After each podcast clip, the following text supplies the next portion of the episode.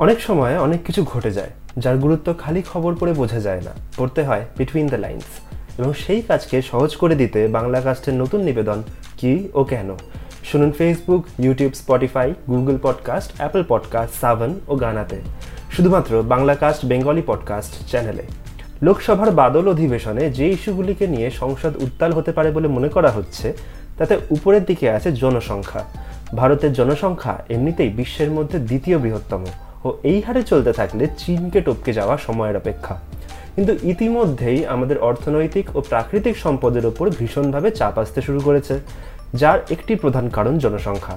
অপর কারণের মধ্যে সরকারি স্তরে সম্পদ বন্টনের ত্রুটি তো আছেই, তবে সেটি আজ আমাদের আলোচ্য বিষয় নয়। জনসংখ্যা নিয়ে যে বিলটি সংসদের বাদল অধিবেশনে উত্থাপিত হতে পারে, সেটি আসলে প্রাইভেট মেম্বার বিল অর্থাৎ কোনো মন্ত্রী এই বিলটি প্রস্তাব করবেন না। করবেন কিছু সাংসদ যাদের হাতে মন্ত্রিত্ব নেই।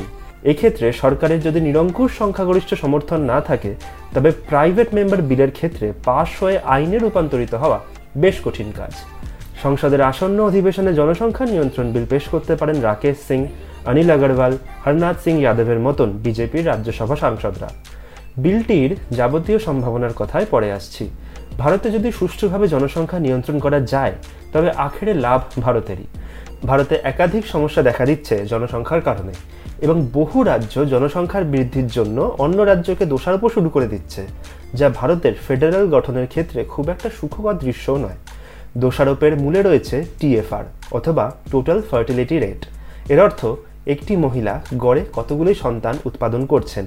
এই টিএফআর এর রিপ্লেসমেন্ট রেট হল টু পয়েন্ট ওয়ান অর্থাৎ মহিলারা যদি দুই দশমিক একজনের বেশি সন্তানের জন্ম দেন, তবে ভারতের জনসংখ্যা বাড়বে। দুই দশমিক একজন সন্তান জন্ম দিলে ভারতের জনসংখ্যা একই থাকবে ও এর নিচে টিএফআর সূচক চলে গেলে ভারতের জনসংখ্যা কমতে শুরু করবে। ভারতের হিন্দি বলয়ের রাজ্যগুলিতে, বিশেষত বিহার ও উত্তরপ্রদেশে, এই সূচক যথাক্রমে দুই দশমিক নয় ও তিন দশমিক দুই, যেটি অস্বাভাবিকভাবেই বেশি। উত্তর ভারতে গোবলয় রাজ্যগুলির অস্বাভাবিক ফার্টিলিটি রেট ভারতের সামগ্রিক ফার্টিলিটি রেটকে রিপ্লেসমেন্ট সূচকের ওপরে নিয়ে চলে গিয়েছে। কারণ উত্তর ভারতে বাংলা, পাঞ্জাব, উত্তরাখণ্ড, অবিভক্ত কাশ্মীর, হিমাচল প্রদেশ ও দিল্লি ছাড়া সবকটি রাজ্যে টিএফআর রিপ্লেসমেন্ট সূচকের চেয়ে বেশি। অন্যদিকে বাংলা ও প্রায় সবকটি দক্ষিণ ভারতীয় রাজ্যগুলিতে এই সূচক রিপ্লেসমেন্ট রেটের থেকে কম। বাংলার টিএফআর রেট হলো এক দশমিক পাঁচ। ভারতের মধ্যে সব থেকে কম। এমনকি ইউরোপের স্ক্যান্ডিনেভীয় দেশগুলির থেকেও কম। একই অবস্থা দক্ষিণ ভারতে, যাদের প্রতিটি রাজ্যে এই সূচক এক দশমিক ছয় বা এক দশমিক সাত, যার ফলে বাংলা সহ দক্ষিণ ভারতীয় রাজ্যগুলিতে জনসংখ্যা কমার সম্ভাবনা প্রবল। এই জায়গায় বেশ কয়েকটি প্রশ্ন উঠে আসছে। ভারতীয় সংবিধানের একাশি নম্বর ধারা অনুযায়ী একটি লোকসভা অঞ্চল একটি নির্দিষ্ট সংখ্যক মানুষের প্রতিনিধিত্ব করতে পারে। যদি একটি লোকসভার জনসংখ্যা সেই সংখ্যাটি অতিক্রম করে, তবে একটি সময় ওই লোকসভা অঞ্চলটিকে দুটি অঞ্চলে ভেঙে দেওয়া হয়। ভারতের স্বাধীনতার পর উনিশশো সালে প্রথম লোকসভা গঠন হওয়ার সময় লোকসভায় চারশো সাতানব্বইটি আসন ছিল। পরে জনসংখ্যা বৃদ্ধির সাথে আসন বাড়তে থাকল এবং উনিশশো একাত্তর সালে এই আসন সংখ্যাটি স্থায়ী করে দেওয়া হলো পাঁচশো তেতাল্লিশটি সিটে। কারণ কিছু রাজ্য নিজেদের জনসংখ্যা এমনভাবে বাড়িয়েছিল যাতে লোকসভায় সেই রাজ্যের প্রতিনিধি বেশি থাকে ও সরকার গঠন ও পরিচালনায় তারাই প্রধান হয়ে ওঠে। এখনও হিন্দিতে একটি কথা আছে দিল্লি কা রাস্তা বিহার ইউপি হোকার যাতা হয়। অর্থাৎ বিহার ও উত্তরপ্রদেশে যে সরকার গঠন করবে, তার একটা প্রচ্ছন্ন প্রভাব থাকবে রাজধানীতে সরকার গঠনের। সেই রাজ্য নিজের সরকারি দলের প্রতি জনগণকে আকর্ষণ করতে পারে বিভিন্ন সরকারি স্কিমের সাহায্যে। এই মুহূর্তে পুনরায় লোকসভা আসন বিন্যাসের প্রয়োজনীয়তা দেখা দিয়েছে। যে কারণে সেন্ট্রাল ভিস্তার মতন প্রজেক্টের কাজ পুরোদমে শুরু হয়েছে, যার উদ্দেশ্য আবার জনসংখ্যা অনুযায়ী আসন বিন্যাস করা। এই নিয়ে আপত্তি জানিয়েছে মূলত দক্ষিণের রাজ্যগুলি। তাদের মতে হিন্দি বলয়ের জনসংখ্যা নিয়ন্ত্রণ না হলে অধিকাংশ হিন্দি বলয়ের মানুষরাই সংসদের প্রধান শক্তি হয়ে দেখা দেবে। অহিন্দি জাতি ও সংস্কৃতিগুলির সমস্যার কথা ঢাকা পড়ে যাবে। এই আশঙ্কা সম্পূর্ণভাবে অমূলক মোটেই নয়। এবং প্রত্যেক ভাষাভাষী ও সংস্কৃতির মানুষ লোকসভায় সমানভাবে স্থান না পেলে ভারতের মতন একটি বহুজাতিক ও সাংস্কৃতিকভাবে বৈচিত্র্যপূর্ণ দেশের পক্ষে ক্ষতিকর তো বটেই।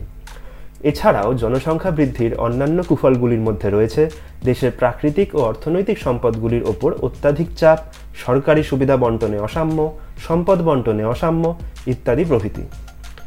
বিজেপি সরকার ক্ষমতায় আসা মাত্র সংঘ পরিবার তথা আরএসএস জনসংখ্যা নিয়ন্ত্রণের পক্ষে বেশ সুর চড়িয়েছিল। ফলে বিজেপি যে সেই পথে হাঁটবে তা বলাই বাহুল্য। জনসংখ্যা নিয়ন্ত্রণের জন্য নির্দেশিকা জারি করেছে উত্তরপ্রদেশের যোগী সরকার। সরকার জানিয়েছে যে উত্তরপ্রদেশের টিএফআর এক দশমিক নয়তে নিয়ে আসাই তাদের প্রধান লক্ষ্য। এই লক্ষ্য যদি সরকার পূরণ করতে পারে, তবে তা হবে অজয় মোহন বেস্ট ওরফে যোগী আদিত্যনাথ সরকারের এক অসাধারণ মাইলস্টোন। কিন্তু আগামী বছরেই ওই রাজ্যে নির্বাচন। যোগী রাজ্যের বর্তমান রাজনৈতিক অবস্থা জানান দিচ্ছে যে আগামী বছর উত্তরপ্রদেশ নির্বাচনে তার জেতার পথে অনেকগুলো অন্তরায় ইতিমধ্যেই সৃষ্টি হয়েছে। ফলে তিনি সরকারে থেকে এই উদ্দেশ্য সফল করতে পারবেন কি না তার ওপর একটি বড়সড় প্রশ্নচিহ্ন রয়েই যাচ্ছে। এই বিলটি যদি সংসদে পেশ হয়, তার সপক্ষে ও বিপক্ষে কিছু ফ্যাক্টর কাজ করতে পারে। এমনি প্রাইভেট মেম্বার বিলের ক্ষেত্রে পাশ হবার সম্ভাবনা কম। কিন্তু বিজেপি ও সংঘ পরিবার যেমনভাবে এই বিলের সপক্ষে কথা বলতে শুরু করেছেন, তাতে এই বিল পাশ হবার সম্ভাবনা রয়েছে।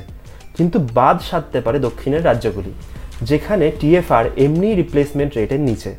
ওই রাজ্যগুলির ওপর যদি জোর করে সর্বভারতীয় ক্ষেত্রে জনসংখ্যা নিয়ন্ত্রণ আইন চাপিয়ে দেওয়া হয়, তবে একটি বড় বিরোধ জন্ম নিতে পারে। কারণ অবশ্য যথেষ্ট সঙ্গত।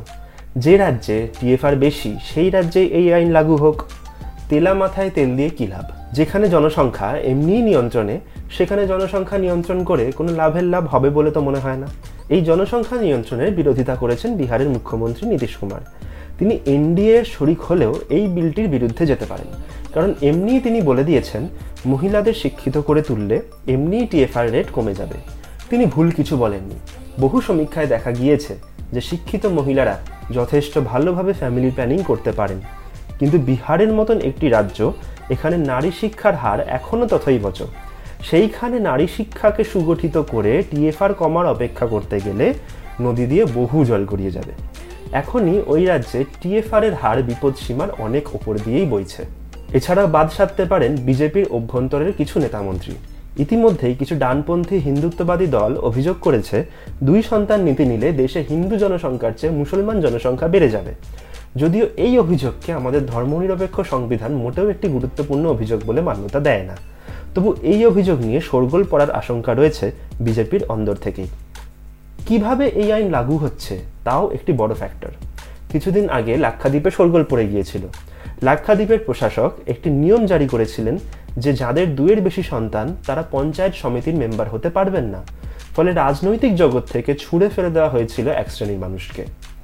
এদিকে জাতীয় স্বাস্থ্য ও পরিবার কল্যাণ মন্ত্রকের সমীক্ষা বলছে, লাক্ষাদ্বীপের ফার্টিলিটি রেট হলো এক দশমিক চার যা রিপ্লেসমেন্ট রেটের থেকে অনেক কম। এখানে প্রশাসকের এইরকম হঠকারী সিদ্ধান্ত তুমুল জনরোষের মুখে পড়েছিল। সরকারকে মনে রাখতে হবে যে যাদের দুয়ের বেশি সন্তান আছে, তারা কোনো অপরাধী নন।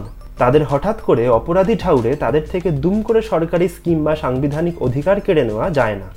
বরং ভবিষ্যতের মা বাবাদের এই মর্মে বোঝানো যায় যে তারা যেন দুয়ের বেশি সন্তান না নেন ও নিলে কিছু সরকারি স্কিম থেকে তাদের বাদ দেওয়া হবে। ফলে জনসংখ্যা নিয়ন্ত্রণ আইন পাশ হবে কি না, সেই আইনের ব্যতিক্রম ধারাগুলি কি হবে, আইনটি সুষ্ঠুভাবে লাগু করা যাবে কি না, এই সম্পূর্ণটি একটি বেশ আকর্ষণীয় বিষয় হতে চলেছে ভারতের রাজনৈতিক ইতিহাসে। এইবার ইতিহাসের নদী কোন খাতে বইবে, সেই খাতের দিকে নজর থাকবে আমাদের সকলের।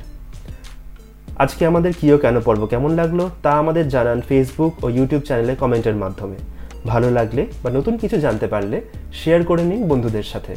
যদি মনে হয় কোনো একটি বিষয় আমরা উপেক্ষা করে গিয়েছি, তাও আমাদের জানান কমেন্ট করে। নমস্কার, আবার দেখা হবে বাংলা কাস্টের অপর একটি কিও কেন পর্বে।